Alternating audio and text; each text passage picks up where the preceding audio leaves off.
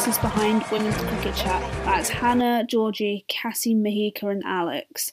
Coming up on today's podcast. Firstly, I just want to thank everyone who guest who was this week's guest. We had some really great guests. We had Mithali Raj, Marizanne Kapp, Sophie Devine, Alyssa Healy, Molly Strano, and the Siva Brunts. Unfortunately, none of you were correct. Our guest this week is the one, the only Danni Wyatt. Now sit back and relax as Danni talks about playing for Southern Vipers under the iconic Charlotte Edwards and wanting to win the trophy named after the coach and you know what it was like winning the World Cup in 2017 and then to be so close this year and to just miss out, as well as her ambitions to play in a test one day. Today we are welcoming to Women's Cricket Chat, the one, the only Danni Wyatt. Danni, welcome to the pod. Hello, thank you for having me. I've heard a lot about this podcast. Oh, good things we hope. Mm, Georgia Adams is a big fan. Oh, we're a big fan of Georgia Adams, though, aren't we, Hannah? Obviously, OG she was the first one we did, so that's good. She's saying good things, though, right? Good things, yeah. yeah she loves you guys. Yeah, we, we love her too. But we, we we know I love the Vipers, so I mean, I'm not going to be quiet. Are you coming on? Are you coming on Saturday? I am indeed. I'm on the ECB stream on Saturday. Oh, please say good things about us. No, but it's when they tell you you have to try and be partisan, and you're like, well, I'll take my Vipers hat off then, literally my hat, and hide. Are you actually a Vipers fan? Oh no, I actually am. Yeah, I have a hat and everything. See, there you go. And orange and everything. Yeah, no, I actually am a Vipers fan. Yeah, I've got a um, Georgia Adams shirt upstairs actually and everything. Well, you can have a white one if we win on Saturday. Oh, I could just have a whole team one. I could wear a different one every day of the week. Yeah. We digress though. So obviously we're here to talk about you, not Georgia Adams today, because you can listen to her on a separate podcast. And you know, we we've got to start things off with the biggest news in English women's cricket recently, which was the Brunt Sciver wedding. How was it? Oh, it was so beautiful. I was just so grateful that I could make the day. Um, I was going to do the IPL, and then I did actually say to the BCCI, I said, "Luke, we've got the possibly the wedding of the decade happening."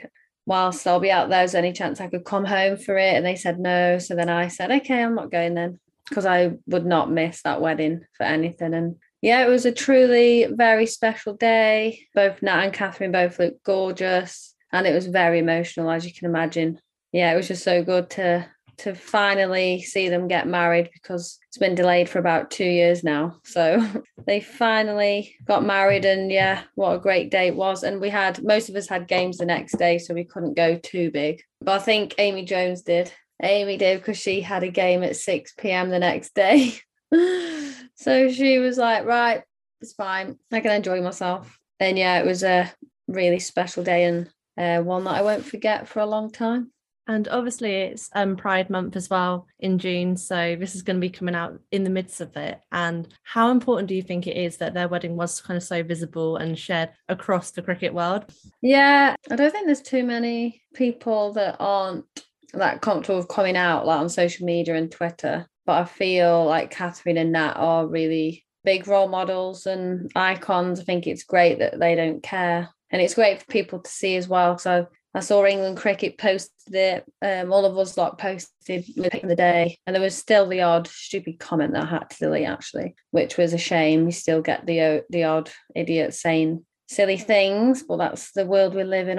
Unfortunately, still got a bit of a way to go but yeah, I think it is fantastic that it was so visible and there was pictures all over social media for the next few days after that, which was great. And there was a apart from the odd comment, there was a lot of nice, lovely, positive comments around, and that's what it's all about. You should be able to be who you want to be, and who cares if you're gay or straight or whatever.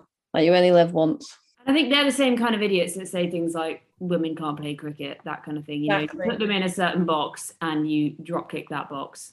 So exactly. And then obviously we've had, you know, you mentioned you missed out on the the women's T20 challenge, women's IPL, whatever we're going to call it for now, to be part of that wedding. But how big was that tournament and the idea of going forward and potentially a women's IPL for the women's game and for you as a player?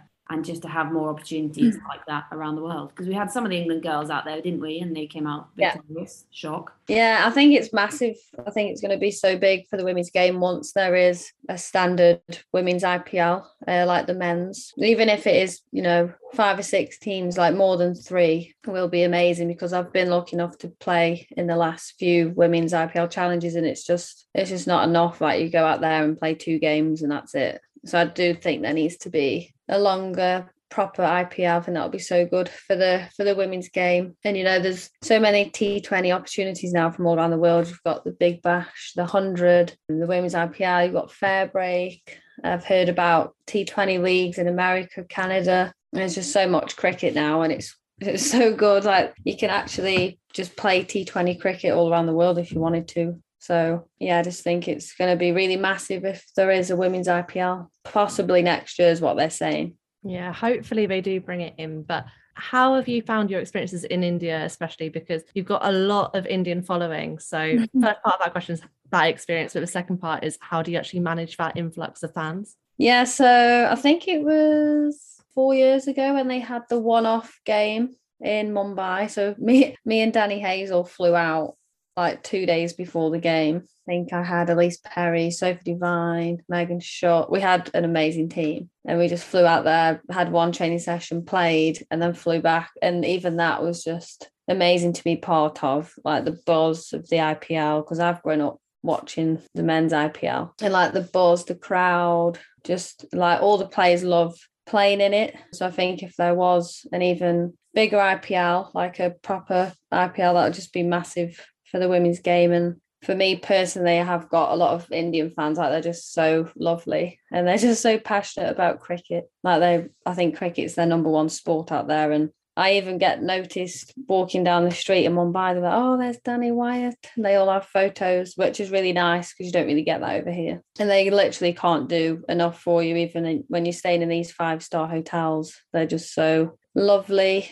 Always asking if you want tea or some more food, and they just love cricket. And it's I love cricket myself, obviously, and it's just really good for the likes of me and the other girls to experience that being out there, even when I'm feeling on the boundary, you've got people throwing pens and papers at your head. They're like, Danni, sign, sign. A lot of them call me Danni Watt instead of Danni Wyatt, which is quite funny, but they just constantly throw pens and paper at you, which is all part of the fun, isn't it? I guess. Yeah, because even doing a bit of research earlier, I put in your name and then latest news items, and the things that were coming up were straight away was like Danni Wyatt's replied to this Indian player's tweet and exchanges, and Danni Wyatt is best friends with such and such, and like, recent news. So I found that quite obviously funny because you wouldn't really get that here. Oh yeah, Like, I have to be careful what I say because that Virat Kohli tweet back in 2016 or wherever it was, people still go on about that tweet. Uh, that Go on, people remind remind the fans. I said Kohli marry me. So he hit, I think it was like 60 odd in a T20 World Cup, and I was at my mate's house at the time. And he was batting really well. And I just tweeted. Back then, I used to tweet whatever I wanted. I didn't really think about what I was saying. And I was like, Kohli marry me, wow, or whatever. Like as a joke, obviously. And yeah, I put my phone down, checked it 10 minutes later, and my phone was going crazy. Like so many Indian fans were saying, Wow, Danni wants to marry Virat. And I was like, guys, it was a joke. It was all over the Indian news. I had people contacting me. Yeah, it was crazy, and people are still talking about it now. So it is funny though, you just gotta laugh. And even now, like I am friends with a few of the Indian cricketers, girls and boys, and you know, cricket's a small world. If Smriti does well, I'll congratulate her or Mithali or Yuzi Chahal. And if I comment on their post, it'll be in the news the next day. So I have to be careful what I say. It's because you're a big dog. It just comes with the territory. Obviously, the IPL is hugely prevalent in the men's game, and the idea of a women's one is massive. But when you were growing up and you were first getting into cricket, we didn't have all these massive franchises, tournaments, everything going on in the world for women's cricket. What got you into it, and how did you get inspired to carry on this far? So my older brother, Ryan, he was playing down at Whitmore Cricket Club, which is just down that road. And I just went down to his training session. I was playing football for Stoke City at the time. I was probably better at football than cricket. And um, the coach said, Danni, come and have a bowl. So I went and had a bowl. I just picked up like that. I didn't even really know how to bowl, but I just watched a, another boy bowl and just copied him. And uh, the coach was like, "Oh, you're not bad," and I just really enjoyed it. I love, you know, the social side of it and being with a load of boys. I was one of the boys back then. Went climbing up trees and doing whatever you do at that age. And yeah, I just went again and again. Ended up playing. I think one of the boys broke his leg or something, so they put me in and did really well and just carried on playing from there. Really. And you talk about obviously playing boys cricket. Did you have any experiences that were perhaps a little bit negative, or was it always positive? No, not at all. I was literally one of the boys. I think it helped me because my older brother was in the team with me, and no one would dare say anything bad to me in front of him. I'd like to think he'd stick up for me, but they were all all the boys were from my school as well, so that helped as well. And I think it's a respect thing. I think as soon as you know, well, the only actually take that back. I actually played, I think it was one of my first seasons playing cricket, played against a club in our league, which is not too far from here. And um, I went out to the crease, and one of the boys on the other team, he was like, Oh, they've got a girl playing. He always got the remark saying, Oh, there's a girl, they're going to be rubbish. And then I remember going out there and hitting a four and the boys were like, oh, and then they all stepped back a bit because they all come in close. And then as soon as you hit a four or you hit one really hard, they all stand back a bit. And I was a bit like, fuck you kind of attitude.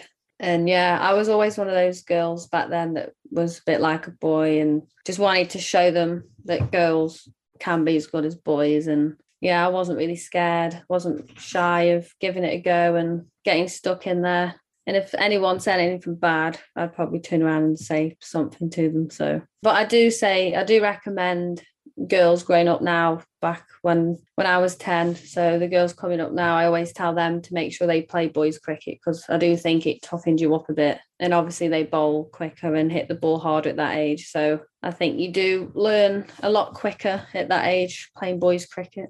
And um, was it then that you realized you were going to be a batter rather than a bowler? No, I was actually a bowler, you know. I batted a little bit.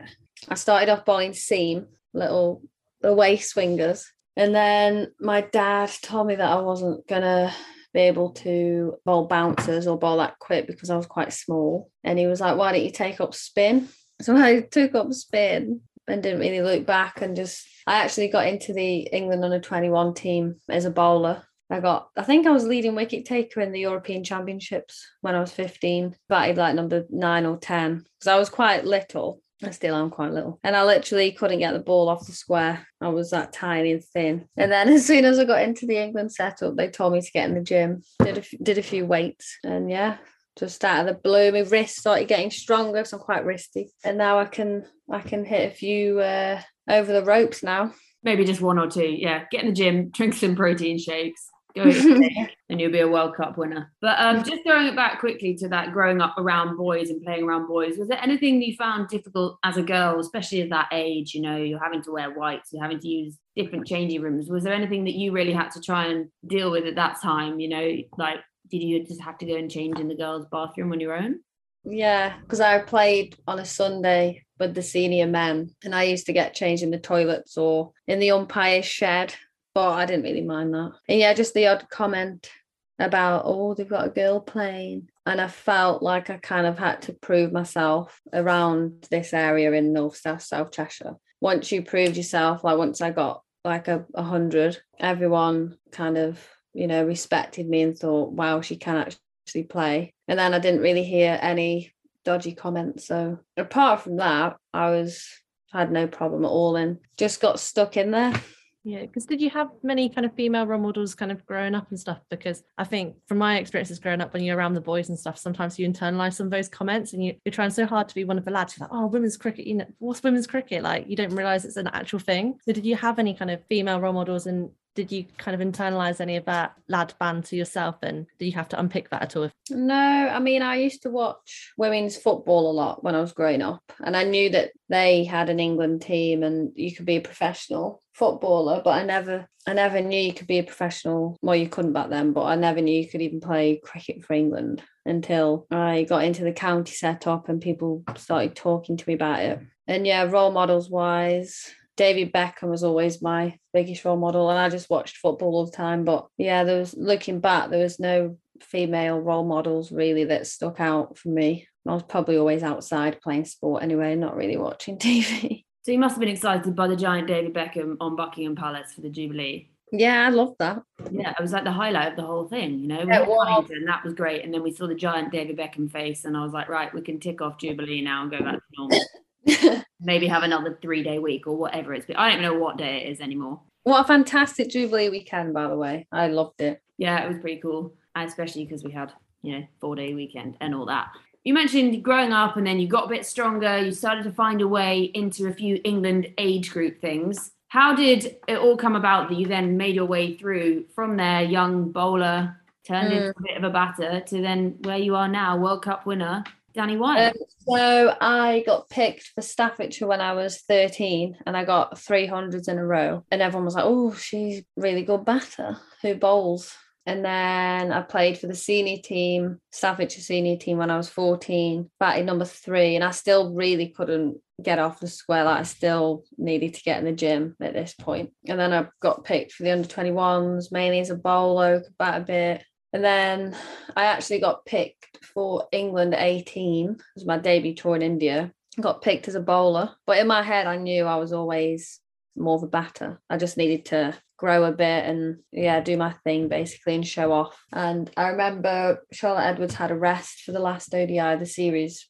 and Nicky Shaw was captain, so I played. I think I got like nod for 20 off four overs and came in number eight and got 28 not out. And that kind of proved to the England setup that I was a batter. And then in T20s, I was opening the bowling for a few years and batted middle order, starting to hit a few sixes. And then my bowling kind of went downhill. Like my lower back was hurting me a bit and my batting was just getting better and better. And then, yeah, it was probably 2016 17 when i really showed everyone what i can do showed the world what i could do with the bat. Um i've been i was at that point i was playing for renegades in the big bash and did really well for them with the bat and the ball actually. And then i went and did that 100 in the ashes in the t20 that kind of made me as a t20 batter.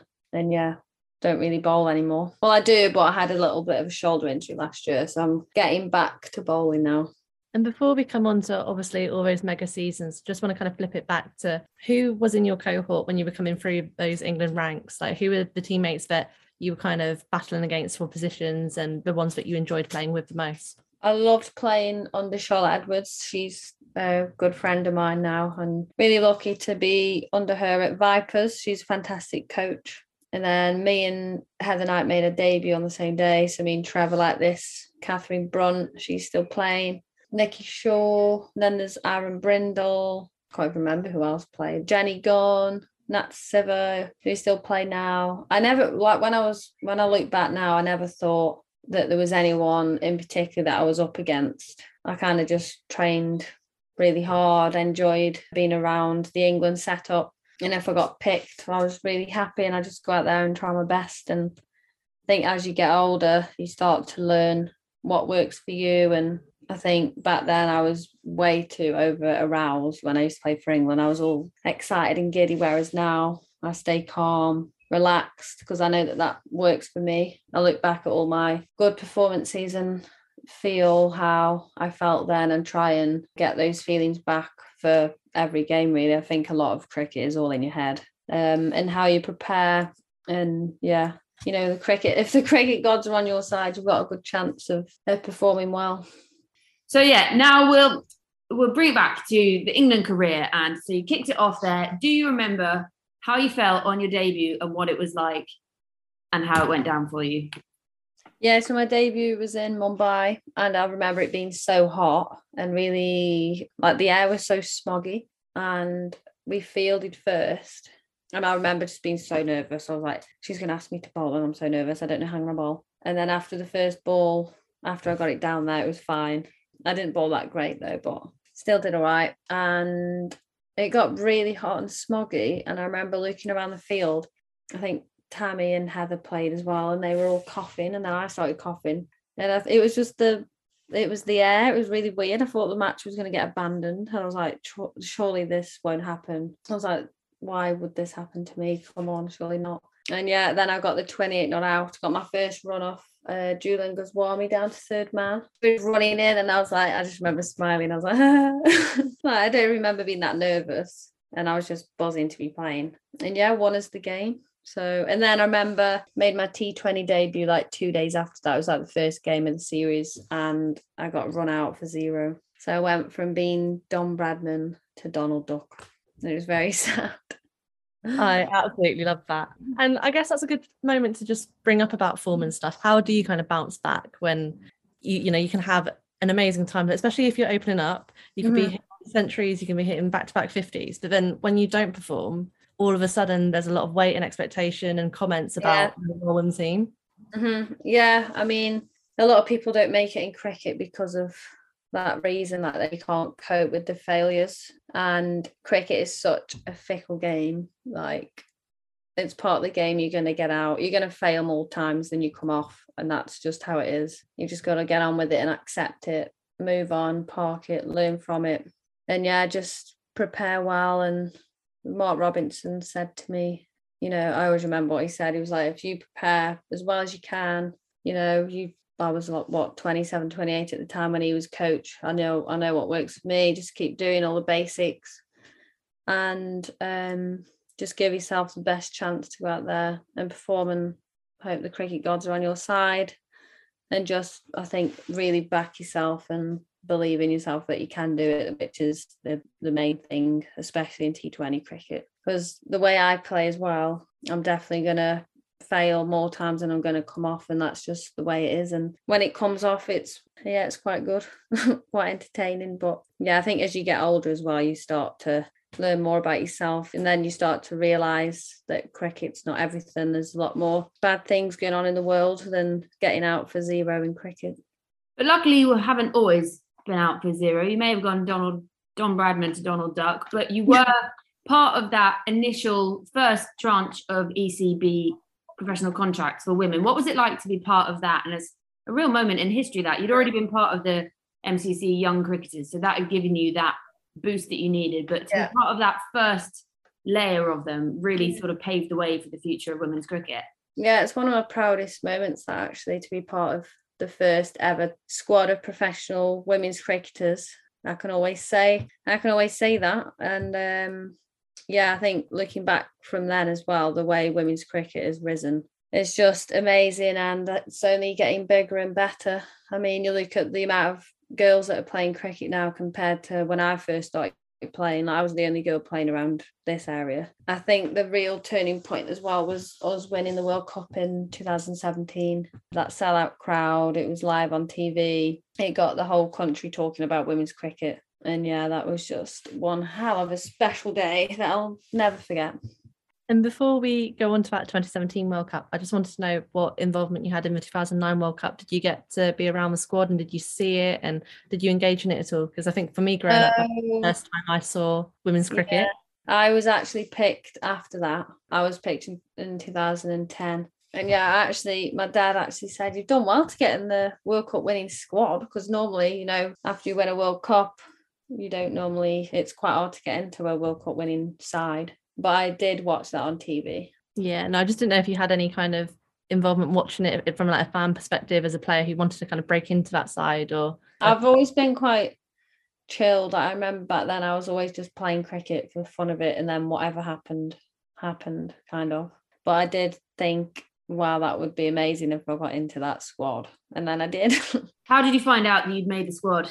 I was on the beach in Sydney on holiday and I had a phone call from Mark Lane, who was the coach at the time. And he said, Danni would like we'd like to take you to India for ODI and T20 series. Would you be interested? I was like, Oh yes, please. I remember ringing mum and dad that night and yeah, I was absolutely buzzing. and then now going on to that 2017 World Cup, the first match obviously didn't go to plan. So how did you bounce back from that? And just tell us a little bit more about that overall tournament experience. Yeah, the World Cup, bit of a roller coaster. First game was at Derby, wasn't it, against India? And I just remember Smriti and someone else smacking it all over the shop. Um, I was on the boundary, had a few balls go over my head. And we've in the past we've never done that well with our first game, like whether it be the first game of a series, first game of the World Cup, we always somehow lost the game. And we knew, you know, it was a long World Cup. Um, it didn't really matter if we lost the first one, just learn, learn from it, park it, prepare, go well, and go again and just take it each game, take each game as it comes, is what we always said. And we always had our eyes set on being at Lords, and we just kept thinking about, come on, play. And our end goal was to be at Lords for that final. And yeah, we beat South Africa in the semi at Bristol, another close game. Jenny Gunn with the win, no Anya with the with the winning runs, and Jenny was batting with her. And then yeah, there we were at Lords in the final. I wasn't, but I didn't play the last four games of the tournament, which personally was disappointing. But it was it was fantastic to be a part of the of the squad. And yeah, those celebrations on the pitch and afterwards were very special. Yeah, and that semi final was quite a moment for everyone that you guys were going to be in the final at Lord's mm. home crowd. And do you remember that moment that Anya hit those runs? Because that was insane. Yeah, I do. I was uh, had my bib on. I think there's a there's a video of me with my bib on, and I jumped on Danni Hazell, and then someone else jumped on me. I've literally mounted Danni Hazell, and then Jenny and um, Anya came back in, and we jumped on them. And um, yeah, just moments like that is, is what you play cricket for. And yeah, what I, th- I did think deep down, if we'd beat South Africa, we would beat India in the final, and we did. Yeah, and then obviously you had that insane spell from Anya in the final. What was it like to actually witness that? And now you get to you've got Anya down with you at the Vipers these days, haven't you? Playing. Yeah. So Anya's the ledge. What was it like to see that? And what's she been like as a player to have around just in the England mm-hmm. setup for such a while? Yeah, I mean her spell at Lords was incredible, wasn't it? I know she had a tough time throughout the World Cup. Like she didn't have much rhythm, as she said, and she did struggle a bit. And I mean her resilience that she's shown she showed throughout the final. I mean, to come back and bowl like she did in front of a full house, and she literally backed herself, just bowled straight, falling straight, big in swing, and yeah, luckily she got I think six for that day. And I was straight over the advertising boards, ran straight into the middle of the pitch. It was like the best feeling I've ever had. Like it was mad. And yeah, Anya's just been incredible player for England over the years, and it's been a pleasure to play with her and now I'm lucky enough to have her at the Vipers and at the Brave, and hopefully she can. I'm not sure what her plan is, but she's playing this summer for us, and we'll see how she goes um, after that. And then just thinking about the competition as well, I've read a lot and heard a lot from players about having a social media kind of like silence, a complete switch off during that 2017 World Cup campaign. So, were you on social media? Did you sneakily have a look, or did you completely withdraw it? And what impact did that have on you? Like, because do news reports kind of affect the way that you go and play? Do you get distracted by anything you see online, or are you quite good at shutting that off? I actually forgot we did that. That was uh, funny. but yeah, I think we had a meeting before World Cup because the hockey girls did it in the Olympics and we all agreed that we should do it. And yeah, I think we all deleted the app. I'm pretty sure we did. I can't remember sneakily having a peek and I think you know some people do get a bit distracted by what people say on social media. It's so easy for for people to write something negative, isn't it? And you know, in a World Cup, you can't really get away from it. So I think it is a good idea to actually switch off from social media while you're in a tournament. And yeah, I definitely, I definitely didn't look at Instagram. I might have looked at the odd tweet, but I think you know it's more individual. I think some people don't care what people say which is me. And some people it really affects. So yeah, it's up to you really. And then jumping ahead to the more recent World Cup, obviously you guys went in as defending champions, and once again it didn't quite get off to the ideal start, or second game or third game. Yeah. Um, how was it dealing with that and then having to bounce back from that because there was there is a lot of talk on social media especially and in the media about those kind of things saying england are champions and they can't win a game against x y and z how mm-hmm. was it coping with that and then bouncing back to reach the final yeah i mean you know like i said when you're in a world cup you can't really get away from it especially when it's all over the tv and there's games on every day and yeah you know it's people's jobs to say things about about us. Um, that's how I look at it. And we did struggle the first few games, but I think you know it was pretty tough few months that was with the Ashes, the World Cup, living with restrictions in Australia and New Zealand. And yeah, everyone was going through their own little battles. I think it was just a case of like for me, I had to get out and do normal things, whether it be go to the beach, go for a coffee, get on those scooters and go down Auckland High Street and just get away from everyone, FaceTime home and just, you know, look at footage the night before a match and train really well. And that was my plan. I think a lot of the other girls are probably similar. Um, and you've just got to um, accept that people are going to say things, well, that's their job. And I think, you know, we did have a few convos after those first few games because we did struggle a bit and we weren't playing anywhere near what we can play like. And we just said, right, we're just going to go out there and play for play for us, um, do the country proud, and what will be will be. And I think a credit to to everybody involved. Like you know, for us to make the final was an incredible achievement after the way we started. I think to bounce back after the, the, the first few games was a credit to everyone. And what kind of sacrifices did you have to make going into that? Because obviously you're on the road for three months for that stint, and obviously Christmas was perhaps a little bit different for you. And we saw people like somebody's dad was bowling. To, was it Sarah Glenn's? Yeah, yeah. Somebody's dad was bowling to them in the yeah. nets, that kind of stuff. So preparation wasn't ideal. And I don't think people realised as well how much you really did sacrifice to put mm. on the mm. show. Yeah, that's what I mean. Just things like that. You know, we couldn't have a normal Christmas. We had to be safe living because we were about to board a flight to Australia like a few days after Christmas. And then we had to do our own training. So I had my partner throwing balls at me in the net. Glennie had her dad batting against her. Um, Heather had her partner bowling at her and yeah, just things like that really. And and then we had we had the charter flight out to Australia and then we had restrictions once we got out there. Like it wasn't easy and we had loads of different things to deal with as well as the cricket. You know, you were playing in the Ashes and the World Cup, which is two of the, the highest tournaments you can play in. And yeah, I think we did exceptionally well looking back with how we all dealt with it. So I think we'll we'll come out better for it, that's for sure. And obviously, you were away for a really long time. There was the Ashes, the multi-format. We had um, we had that insane Test match, but you've not yet got to play in the whites, have you? How much would you like to play for England in a Test match? I'd love to play a Test match. There's one coming up this summer, actually, in a couple of weeks. So I'd love to play in it, but we'll see. We'll soon find out. I guess. I mean, I've shown that I can play a sensible role I've done it a number of times in in the ODI format where I've needed to come in and steady the ship and knock it around. So I can do it. It's just whether the uh, selection committee back me. So we'll see.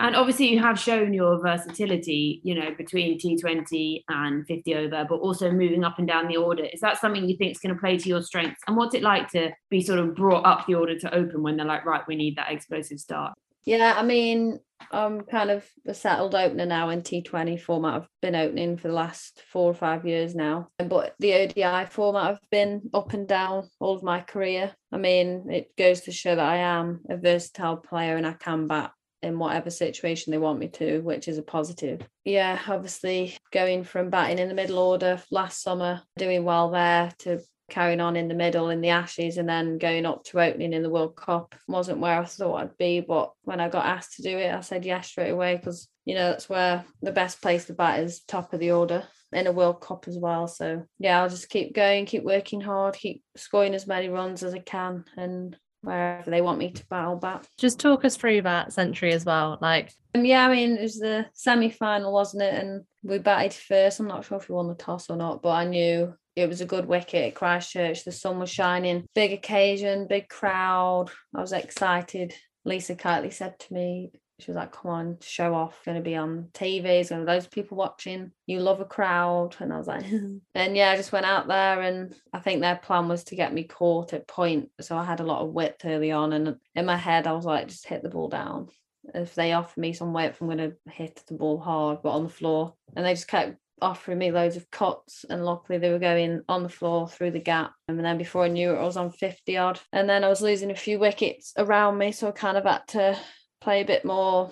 I had to rein it in a little bit and be a bit more sensible and knock it around. And then Sophia Dunkley came in and took the pressure off a little bit. And then we got a good partnership going. And then before I knew it, I was on 90 odd and then got the three figures. And I think we ended up with 300 plus, which was a really good score um, in a semi final. And bowlers backed it up with a fantastic performance. And then into the final we went. Obviously, that then got you into the final, which was something you hadn't expected when the tournament, you know, after you lost those first three games, but you were on the end of an Australian masterclass, really. I mean, there was not a lot that could have been done in that situation. How, do you think, what do you think it is that has made Australia so good for so long? Is it their, you know, backing their domestic players and having those contracts, you know, the contracts in there a lot earlier than anyone else and how we Yeah, I mean, they've had a great squad since I started playing for England and yeah, they're number one team for a reason. They've got so much depth in their squad.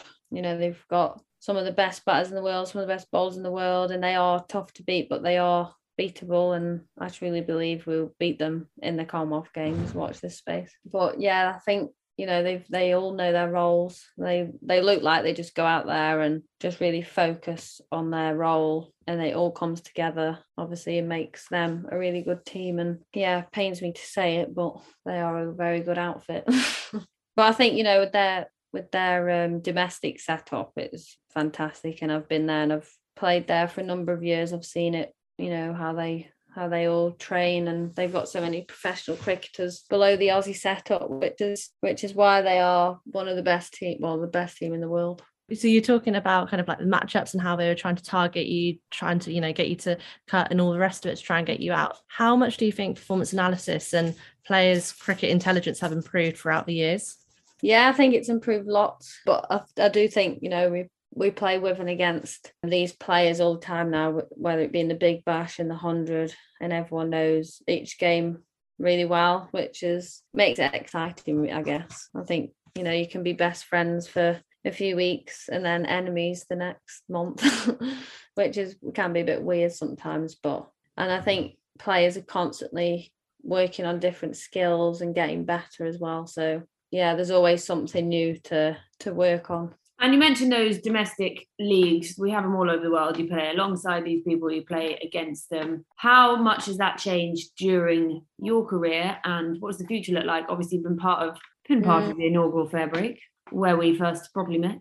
Aren't you lucky? Um, and all these things going on all over the world. What is that doing for the women's game and for your game personally? Mm, yeah, it's so good. As as I mentioned before, I mean, there's so many opportunities now all around the world, especially the T20s. You've got the Big Bash, the Hundred, Charlotte Edwards Cup, uh, Rachel Flair Flint. You've got so much cricket now, and there's more professional cricketers in our country now, which is great to see and needed to happen um, and the only way is up for women's cricket. I truly believe in the next five years it's going to be scary times, and I think we're going to have some real big cricketers on our hands. You know, you've got the likes of Alice Capsey, Emma Lamb, Maia Bouchier, or everyone that's stepped up on the on the big stage at the hundred and the Charlotte Edwards Cup as well. So it's going to be very interesting and it's just great to have so much cricket now for for myself and all the other girls coming through as well and i do think like I've learned so much about myself and about my cricket when I've been away in Australia playing in the Big Bash, playing at Fair Break. You know, you learn so much about yourself and about your cricket, and it's good to go and you know test yourself in different conditions, not just be in England. Because I remember my first trip to Wales, I was 18, and just got thrown into a new team in Australia. You've got to find your ways. You've got to find somewhere to live and do your own cooking and washing, which I never did until I was 18. And yeah, I think it's great to to travel abroad and play. What's your go-to dish? Chicken chorizo pasta. I just love a pasta. Need all the carbs for all the runs. yeah, carbs for days. Just going back to fair break as well you mentioned like learning new things. What were those new things that you learned about your game and about yourself during that competition? And as a senior player and more experienced player compared to yeah. some of the cultures that you played with, what did you give back to them as well?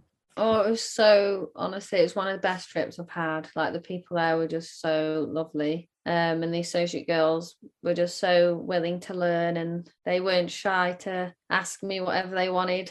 And yeah, for me just to see how they are as people, like they're just so grateful. Sometimes, you know, we are we sometimes forget how lucky we are.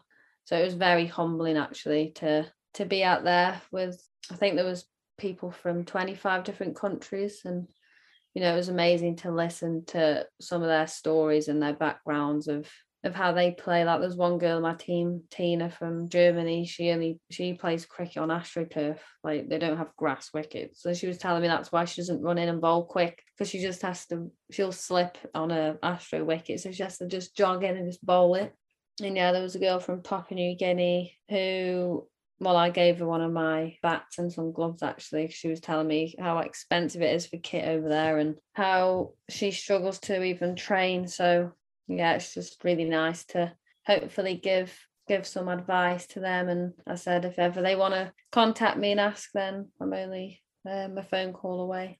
And what was it about your game that you kind of took away from that experience as well? What new things did you learn? it was different facing slow bowlers on a pitch that didn't really bounce much in Dubai. Um, so I guess for me, it's learn how to bat in those conditions if I ever go out there and play again. And actually captained a couple of games, and I've never done that before, so that was an experience. And yeah, I guess being a leader as well, and instead of just turning up and doing what I do, it was actually nice to give back and think about what other people need from me and how they'll benefit from me chatting to them. Hopefully, uh, they enjoyed chatting to likes of me and Batesy and Marizanne Kapp. And you were in the mighty orange of the mighty Vipers still playing for the Falcons out there. And then it's back over to England, back to the cold rain, whatever it's been doing, and back to the Charlotte Edwards Cup, which we're recording this just a few days out from the Charlotte Edwards Cup final. What have the preparations been like going into this and how are you feeling? Can you take it this year? And is it going to be a double for the Vipers this year?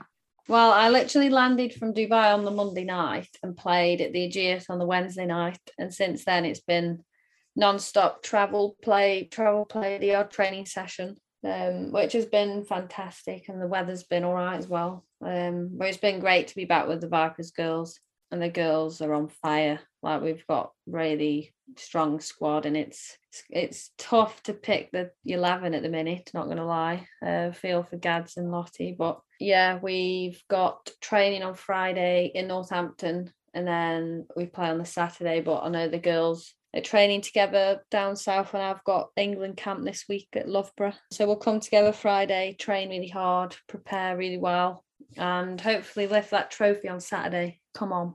I've lost, and another thing, I've lost the last three finals I've played in, so we have to win on Saturday. I can't face another loss. So if you don't win, it's all your fault, basically. I know. I've lost the hundred final, the World Cup final, and the Fair Break final in the last whatever it is year. Yeah, we need to we need to break that. We need to break that. But yeah. just a, a final couple questions. Obviously, you're part of the Vipers in the KSL days and everything as well. So, what does it mean to you to be a Viper? Yeah, I, I love playing for the Vipers, and I think Lottie is a great coach. I learn a lot from Lottie, and just seeing the way the girls have improved over the last few years has been amazing to see. Um, they're such great girls as well, and I know how hard they work. So you know, to see their success has been has been really nice to see, and it's an honour to be in such an amazing squad, and hopefully we can win on Saturday as well. And then finally, just what is the best kind of advice you've been given? And what is the best advice you'd give to a young girl listening? Best advice i've been given? Gosh i don't know. Lottie charlotte edwards told me when i when i first got the england team she said block the good uns hit the bad uns.